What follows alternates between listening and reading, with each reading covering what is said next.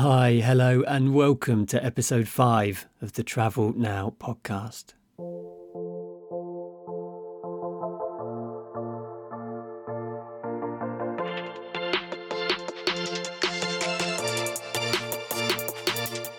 If you're looking for inspiration for your next adventure, money-saving ways to book, or ideas to get the most out of your time away, then hello, welcome. You are in the right place because this is the podcast for you. Thank you for stopping by. My name is Luke Richardson. I'm an author of thriller novels, and as you know by now, I hope, a total and utter travel addict. In this podcast, I'm going to bring you stories from my travels, interviews from people who've been to places that I want to go in the future, you know, because that's what we're all doing here is sort of sharing great places that we've been and the things we did whilst we were there.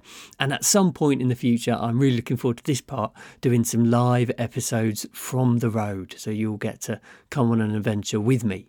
Today, I'm talking with Simon Mooney, who writes the blog 100 Lifetimes. We talk about Simon's first ever travel adventure to the region that's been the first ever travel adventure to so many people. And for some reason or another, this seems to be the place that people go on that first ever travel adventure. Strangely enough, it wasn't mine, actually. My first one I've spoken of before was to India, but he went to Southeast Asia, and I know a lot of people do.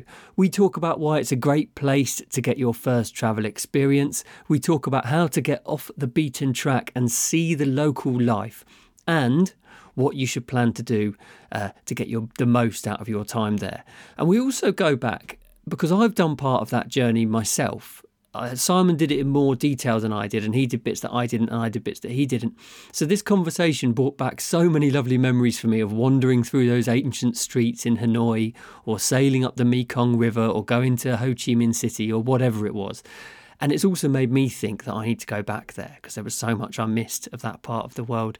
In fact, you can tell when you listen to this how excited I sound. Normally I sound quite calm, don't I? Quite relaxed. In this interview, I don't. I'm really buzzing about talking about this place that I enjoyed visiting quite so much. So sit back and have a listen in to Simon Mooney and myself talking about a place that we both loved visiting and that I certainly would love to visit again. That's Southeast Asia.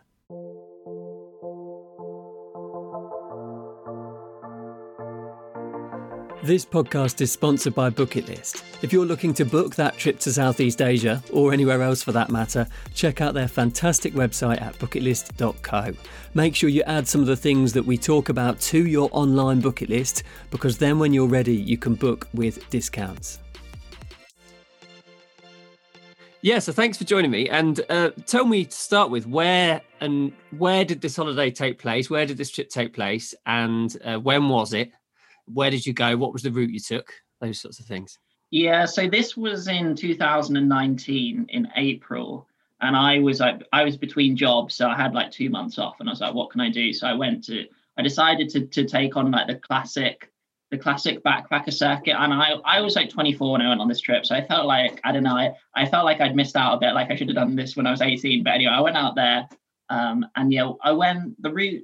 I flew into Bangkok, as most people do, and then I went anti-clockwise around, I think they call it like the banana pancake trail. Yes, but, so Chiang Mai and then through to Laos. Oh, so I went the other way round. So I went into Cambodia first. Right, yeah, got you. And then to Ho Chi Minh, and obviously like South Vietnam, and then wound my way all the way up the coast of Vietnam, crossed into Laos, then back into Chiang Mai, like you say, back into northern Thailand, back to Bangkok, then eventually south through the islands, and then flew back from KL. Malaysia. Oh, right. So you've done that extra leg as well. I was thinking the Bangkok to Bangkok circuit is quite often. Exactly. Well, that's long enough, but it was like I booked a flight home. I thought it would be more interesting to book a flight home not from Bangkok, so I just booked a flight home from KL. So I had the 2 points planned. Like I knew I was flying into Bangkok and flying out of KL, but in between, yeah. The part of that I've done, and I do intend to finish it. I flew to where was it? Ho Chi Minh, and spent about 3 or 4 days there, and then flew to Hanoi to join the trip. And then we traveled from Hanoi through to Bangkok. So I did the second half of the trip, but tagged Ho Chi Minh in because I was a little bit early for a couple of days. So there's loads more still to do. What highlights do you think? You're going to say all the bits I haven't been to, I'm sure. What highlights would you say you found on that journey? What bits must you go to? I mean, Angkor Wat, I suppose, has got to be. So many. I mean, definitely. I mean, I wrote an article recently about the Hai Van Pass in Vietnam. So this is like a mountain pass between Hoi An and Hue, like a couple of historic cities. But it's just it's absolutely amazing mountain pass. Like I knew about it because it was like featured on Top Gear years and years ago. That's a definite must do.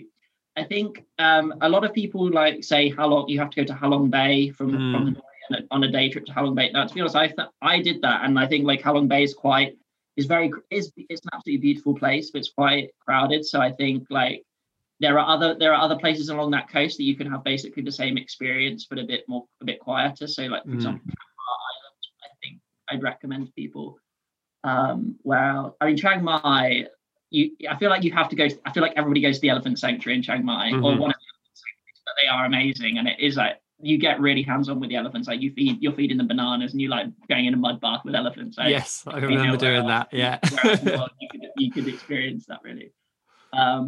Actually, in Cambodia, this is a bit of a darker one, but in Phnom Penh, the capital in Cambodia, they have a lot of it is all around. Obviously, the kind of like atrocities that were committed there under the Pol Pot regime, and I feel like that is somewhere that everybody should go and just. I remember like doing history in school. None of this was ever covered. No, it isn't. You go there and you find out because it's not that distant history, is it? It's talking sort of 1970s, you know, 50 exactly. Years and we're talking about like living memory for this country, and like I can't remember. I heard some fact. It's like 50% of the country's like aged under 25 or something. And this is because like literally so many people were just massacred at that time. So it's like, and it's very raw and it's very recent history for those people. They have a sobering one. Also, I think you've got to if you go to Thailand, you've got to go to the islands at some point and and enjoy that party life. And, yes, I think you're right because in a separate trip, I went to Koh Phangan and Ko Tao, Koh Samui, and all of those islands on the they are the far coast, and I think actually I enjoyed that visit to Thailand more than going to Chiang Mai and going to North Thailand because it is the beaches and the beautiful things. So I think that's got to be some good advice. I think if you're making that trip to extend it somehow get some beaches and islands in there too. Yeah, definitely. I think this is a bit of a cliche, but I know they say like Thailand's a kind of country of two halves, and the north is much more. The north is more rural and I guess a bit quieter. Like I was actually I stayed in a monastery there for a few days. That looked great. I read your blog post on that. Yeah. Yeah, to go from a monastery straight into like Phangan, like Party Island was quite quite a transition actually. Yeah. So you got peace and quiet, and you got the parties. How much of this did you plan in advance, or was it turn up and see how you go?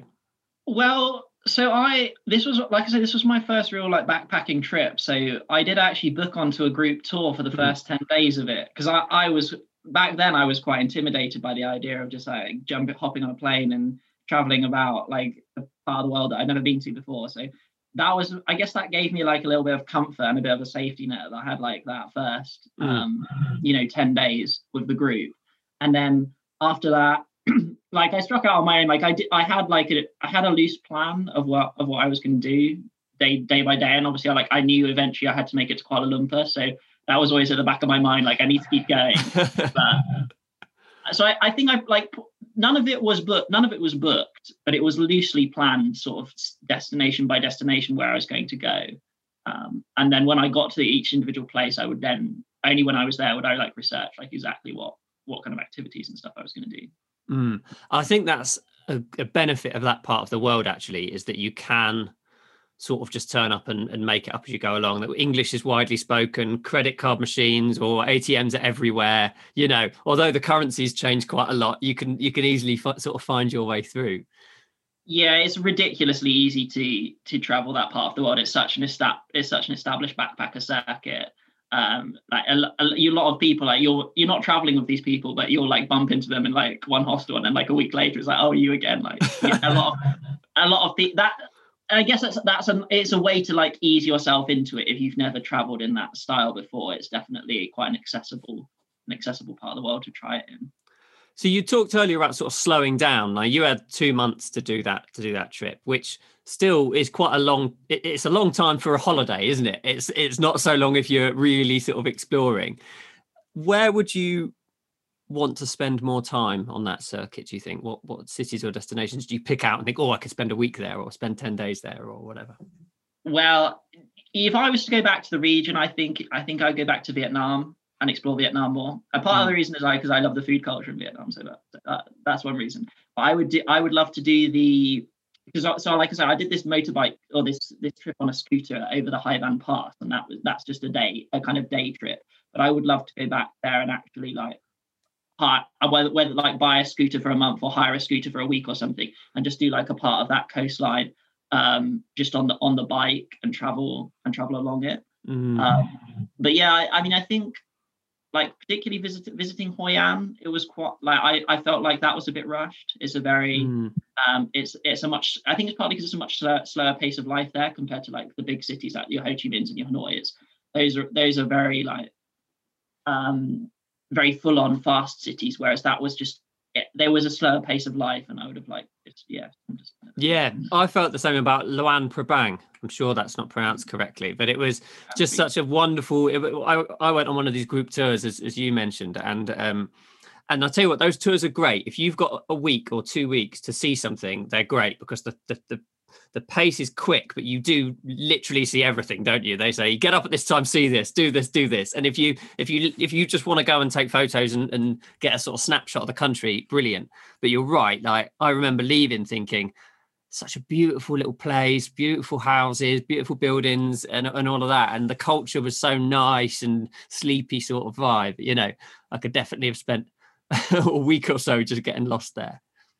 Yeah, I mean, definitely, that's definitely the virtue of a group tour is that they know the point-to-point itinerary, and you don't have to plan because you don't have to plan anything. You can move faster because like, all the accommodations booked, all of the attractions are like organised for you, so you can move because it's not like you have to get to a hostel and then be like, okay, where am I going to eat? Where am I going to go for dinner tonight? Or where am I need to like think about the next place, or how am I going to book this bus? It's organised for you, so you can definitely move faster in that travelling style. The only thing I find is like, you're obviously constrained to their itinerary. And if you want to spend long, if you're like, I love this place, I want to stay for another day, it's like, no, the bus is here. You've got to get That's on. It. That's exactly it. But there is I remember doing it the other way where I went and just turned up when I went to the islands in the south of Thailand. And I had my flight back from Bangkok in about 2 days' time. And I planned to fly from Koh Samui back up to Bangkok to get the flight back to the UK. And I remember going to the travel agent, and the flight was just booked up, so I had to get another laborious train up through Thailand, another boat and all this. And I actually remember thinking, I wish I had booked this bit in advance and not just flown by the seat of my pants here, because that would have made it so much easier, you know. Yeah, sure. So you brushed over there your motorcycle trip up into the high pass in Vietnam, but it sounds like I read your blog post on this on your 100 Lifetimes blog, which we will put a link to in the podcast notes. That was quite a tense and scary day, though, by what it sounded like on that blog post. Yeah, well, I mean, the context behind this is that I was still like with the tour group at this point, and they didn't want us to do that trip. That wasn't part of the tour. The rest of the group were just on a train, but we just rented bikes, and we're just like, we're going to, like, three of us were like, we're just going to rent bikes and we're just going to do this because we've heard about it and we really want to experience it. So we did it that first day with the guide, and it was absolutely fine. It's not dangerous. I'd never ridden a scooter before in my life, and it is very accessible. But then we then got to Hue, and we were absolutely raving about it to the rest of the group, and everyone else was like, felt like they'd missed out. So the next day we got three of us done it the day before, then about 10 of us got late, and we all went back to do it again. And then I just got a bit cocky, and I was stuck behind this lorry trying to go up the main bit of the pass, and I just couldn't ride in the way that I wanted to ride because this lorry was driving in front of me at like 10 miles an hour. I was like, I'm not enjoying it as much as I did yesterday. I just need to get past this lorry. So I attempted to overtake him, and then unfortunately, yeah, there was another lorry that I hadn't seen coming down the other side of the road, and I was then about facing death. So yeah, I was very lucky, and I was very foolish as well. But I just tried to stop and then crashed the bike. Luckily, the lorry was able to stop in front of me, so I didn't get hit by the lorry or anything. Yeah, just crap. A few cuts and bruises. Bike was a little bit dented, but yeah, all in all, I was glad that I got off as lightly as I did, really. Yeah, honestly, it sounds terrifying. It is one of those cautionary tales, though, isn't it? I remember having gone on bikes in various Asian countries, and you just think afterwards, was that really a good idea? You know? Yeah, I mean, even I like when I now tend to use like Grab, the app Grab. It's basically their equivalent of Uber, but on there you'll get, instead of just taxis, you'll get like tuk-tuk. You can just like rent a tuk-tuk and you just hop on the back of a guy's bike, and you just go and he'll take you to your hostel or whatever. But yeah, some of the driving that those guys do is pretty sketchy, and I was like, close your eyes. That's it. And then when you get to the destination. That's it. I remember this. Yeah, in Hanoi, darting through the streets there, and some guy would just stop, and you'd get on the back of his bike, and he'd take you where you want to go. I remember there was two of us on one at one point after a boozy night in a couple of the bars going back to our hotel. And I don't think this guy was like an official taxi driver or anything, like just some dude who was driving around who we gave a few dongs to or whatever it was. Yeah. Yeah. It's not just the tourist thing, though. I mean, like that is definitely part of their way of life. Like sometimes you see whole families just on the bike, and you're thinking, like that was part of the trip for me, was like seeing that I suppose just different way of life and different attitude to health and safety, really. Like just like as 5-year-old kid, just like, and he's just hanging on to his mum on the back of one. Like, absolutely. And I think Vietnam, the food there is wonderful. I think you mentioned this earlier. Did you do any of the cooking classes or learn to make any of this food yourself? I did do one cooking class in Hue, and it was really, I wouldn't say I remember any of the, we did, it was like a whole afternoon, a whole day thing. We made spring rolls from scratch. Yeah, we made pho, like the beef, the broth, and some sticky rice for dessert. Oh yes, yeah. They're not like hugely strong on desserts there, but yeah, that was a new one on me, like sticky rice for dessert. But yeah, it was. And I mean, another thing, we didn't do this in the cooking class, but like I really missed in the rest of Asia, like having proper bread. Like most of the bread wasn't. It was just flat, like mush. Yeah. But in Vietnam, because I think they have like the French colonial influence, they do like banh mi, which is like this kind of fusion between French baguette and like Vietnamese kind of cuisine. So it'll be like it's like a baguette, and then it's filled with some kind of meat, but then also like chilies and pickled carrots and cucumber. And it's I really like that, and I always used to take those on the night butters. I think I had some of the best food during travel. I think this was in Ho Chi Minh, some little backstreet restaurant I remember, and ordered something, and you just get into the habit of pointing, don't you, at whatever someone else has got and going, yeah, okay, I'll have that. And it was this bowl of sort of spicy soup, and you have like the separate bowl of chilies that you put in, and there's some green things like green leaves on the table that they sprinkle on. Just beautiful stuff that you have to just sort of go and explore, don't you? Yeah, I mean, it's definitely part of their culture of just like eat street food and cooking on the street, eating on the street. They always sit on these little these tiny plastic chairs that you're sort of hunched in, but having the most fantastic meal, so you don't mind. Eat away from the motorbike surging past, all tasting like exhaust fumes and whatever it might be. Yeah, absolutely. What was your favourite city that you went to? Because that if you finished in Kuala Lumpur, you must have done 5 or 6. Big cities as well on that trip. Yeah, I did do a few cities. I liked Hanoi because I think I've been in a lot of cities where they were quite westernized. That I felt it was interesting. It was a hybrid between the rest of the cities felt like a hybrid between the West and Asia, whereas Hanoi felt still, especially because in the north of Vietnam, it's much like the French colonial influence remains much more relative to the South. This is a legacy of the Vietnam War, but the South is very much like it's very it's Americanized. Yes, yes. And then Hanoi, to me, it felt more French colonial. I mean, there were or just more historic. I mean, there were still like these little lanes that you could sort of wander through. And people like cooking their dinner in the back of the street. It just felt much more, it's overused word, but authentic. It felt a bit more. Felt like I was experiencing the kind of local way of life a lot more. I absolutely agree with you. I think Hanoi was probably one of my favourite cities, like of that size. I mean, other than we went to a few tiny little towns which were around. Gosh, I wonder if you went to one. Right? The name of which we flew to Vientiane, and then we went to a town the day after that, which was up in the mountains. It took about 10 hours bus journey. Is it Vang Vieng? Maybe, yes. And we went there and we walked into a bar and it was the town seemed quite sleepy. And we walked into this bar and it was absolutely rammed with people. And we got talking to a couple of these people and they were all no Europeans, all Asians. And we were talking to them. And apparently a lot of them, this person we were speaking to says, were tourists from South Korea. It just so happens that that's one of their tourist hangouts high up in the mountains of Laos. I was just, it's crazy. Yeah, it's great.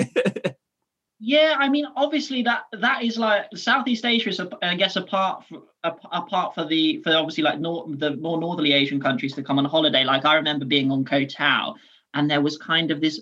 There was this one resort, and that was the resort where all the Chinese families would visit. And it's interesting because like within, like, you know, in the UK, we always have this thing of like every kid is taught to swim in school to some kind of level, so everybody like can at least swim. But there, apparently, they don't really have that in China as much to the same extent. So you would see like Chinese like adults, but going into the sea in like water wings because they don't really know how to swim.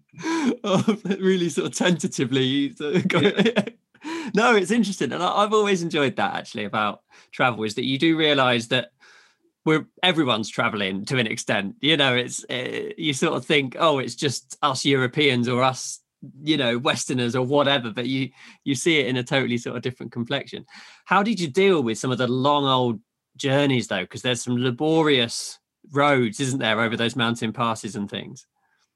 There definitely are. I mean, the standard of transport is not quite the same as like going around Europe. But I mean, to me, that was part of the experience in itself. But I did go on some overnight buses, which were quite horrendous. And you don't need to go to this because it's quite cheap anyway. You don't need to go on like the super like budget end of the spectrum. You can just pay like a little bit extra and have a bit of a nicer experience. But I did go on some of the super budget ones, which you would be on a bus with locals. And I mean, one thing is obviously like Southeast Asian people just tend to be slightly smaller in stature and build. So like these buses, the bed is not really designed for somebody who's like a Western. I'm not particularly tall, but I would be like hunched up in this tiny berth trying to get a bit of sleep. And I remember one as well, it broke down in the middle of the night and we all had to get off the bus and some guy was trying to fix the engine. But I guess you have to adapt your expectations. You have to accept the fact that it's not going to be a Western standard of travel. And I guess just treat that as part of the experience. It's that you'll get there. You'll get there. Yeah. I mean, you mentioned earlier sort of feeling a bit old at the grand old age of 24 during that trip. Do you? And I know it is classically sort of the first trip, isn't it? It's a real gap year sort of trip, that one. Do you think that's just because of the places you were sort of going whilst you were there? If you went back again now, having held down a proper job for a few years and having maybe a bit more money to spend on the trip or whatever, do you think you'd do things differently? Would you do things a bit more luxuriously, or would you stay in the hostels that you did before? Is there anything you'd? I definitely still stay in hostels because to me that's just such a part of the whole experience, and that's how you meet people, whether it's fellow travellers. Or even, but because you don't really meet local people in hostels, but you'll go to local bars and then you'll meet local people. So I wouldn't change that respect of it. I mean, I think it's just about being slightly mindful of where you go. Like, obviously, if you go to the full moon party on Ko Pha Ngan, yes, you're going to see like a load of 18-year-olds who are like having the time of their lives and trying to down buckets of cocktails. But if you choose to go to the more historic places like Hoi An or in the north, up in the north of Chiang Mai, up in the north of Thailand, you know, you can pick and choose. And I don't think it's a barrier. Like I wouldn't say don't go here. It's just all party.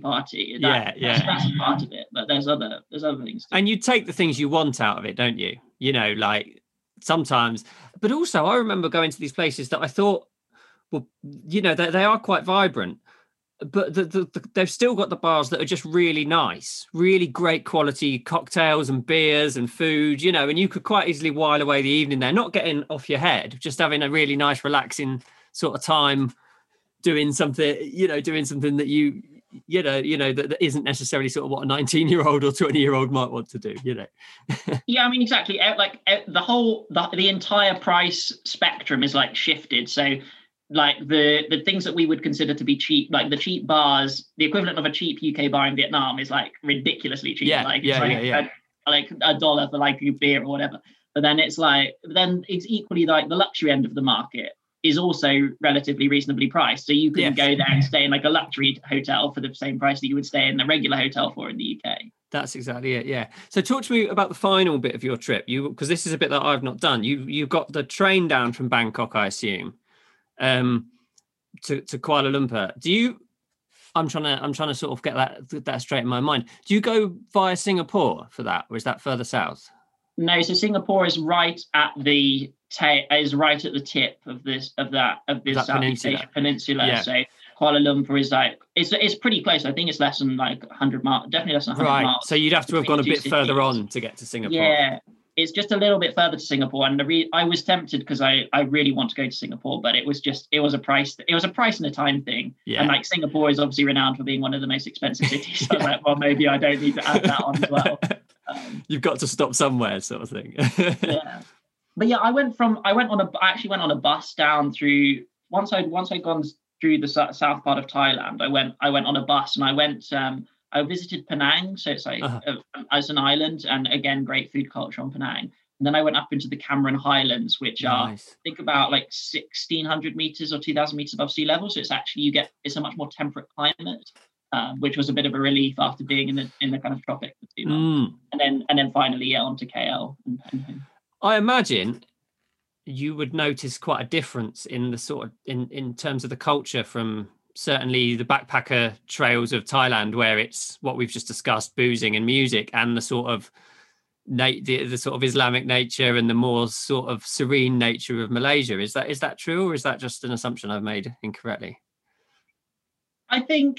I think up to a point, yes. I don't think like the sheer hedonism that you're going to find in the south of Thailand, that's not present in Malaysia. But I certainly didn't find Malaysia to be like a conservative country. Yes, you can feel the Islamic influence, and I remember it being slightly jarring when I went across the border into Malaysia, and suddenly I was seeing all these advertising billboards for like luxury, I don't know, perfume or skincare products. But the woman who was on the billboard who had like a hijab on, so it's kind of like yes, it's Islamic, but it's not conservative at all. And that's the wonder of traveling overland, though, isn't it? That you see that you see that happen immediately. You know, you cross a border and it becomes a stark difference. Whereas via a plane, if you'd have flown from Bangkok to Kuala Lumpur, you may not have noticed that sort of difference, you know.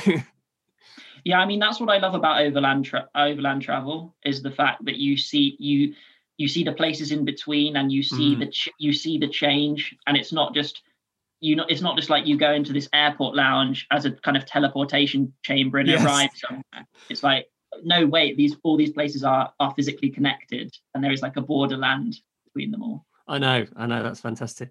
Simon, it's been really, really great to talk to you about this today. And as always, when I have these sort of conversations, they just make me realise how much I still want to see and how much I've missed from that trip myself. Have you got any trips planned in the coming months when we're able to, or ones you'd like to make specifically when we're able to?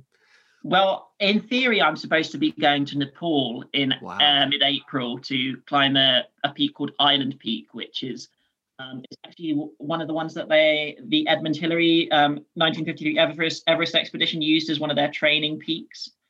So it's going to be incredible, but I am slightly uncertain whether it's going to go ahead. But if that doesn't happen in April, they're doing it again in October. So one way or the other, I will be going to Nepal. Oh, well, we'll have to definitely have a conversation about that when you get back from that trip, because that sounds incredible. Yeah, absolutely.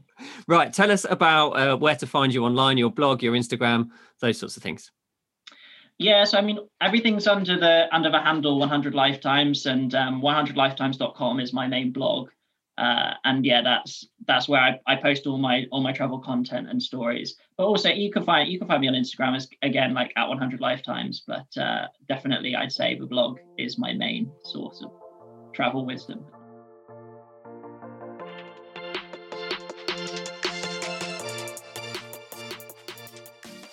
Oh, I loved having that conversation so much. One of the things right at the end of that interview that really stuck with me is Simon talked about travelling over land. And when you travel over land, you understand like the connectedness of different countries and different places. And I think that's something I need to explore a little bit more, both as a traveller, do a bit more overland travel, and in this podcast, you know, I do need to do a couple of episodes about overland travel. If you have any experience of that, if that's something you've done or something that you know about, something you'd like to talk about, or actually, if you've just been on you've got some great travel experiences that you would really like to discuss with me, I would be so interested in having that conversation. I want on this podcast all sorts of people. Okay, could be people who have blogs like Simon or Jason I had a couple of weeks ago, or people that are involved in the travel industry, but also people that aren't, and people that just have a passion for travelling in their time away from work. I want to talk to all sorts of different people who get all sorts of different things from their trips. So if that's you, do get in touch with me. It's hello@LukeRichardsonAuthor.com, hello@LukeRichardsonAuthor.com, or on Instagram at LukeRicha, Luke RICHAA. For inspiration about my writing and travels, you can take a look at my website, that's LukeRichardsonAuthor.com. And for all sorts of other stuff related to this podcast, we've got a blog on there, we've got information about future upcoming episodes and that sort of thing. It's the TravelNowPodcast.com. Thank you so much for joining me. It's been fantastic to share this conversation with you. Don't forget that Bookitlist very kindly sponsor this podcast. You can make your bucket list come to life and turn it into a bucket list at bookitlist.co. And then when you're actually ready to book the thing, you can get some great discounts there too. Thanks so much, and I'll see you for another episode of the Travel Now podcast very soon. Safe travels.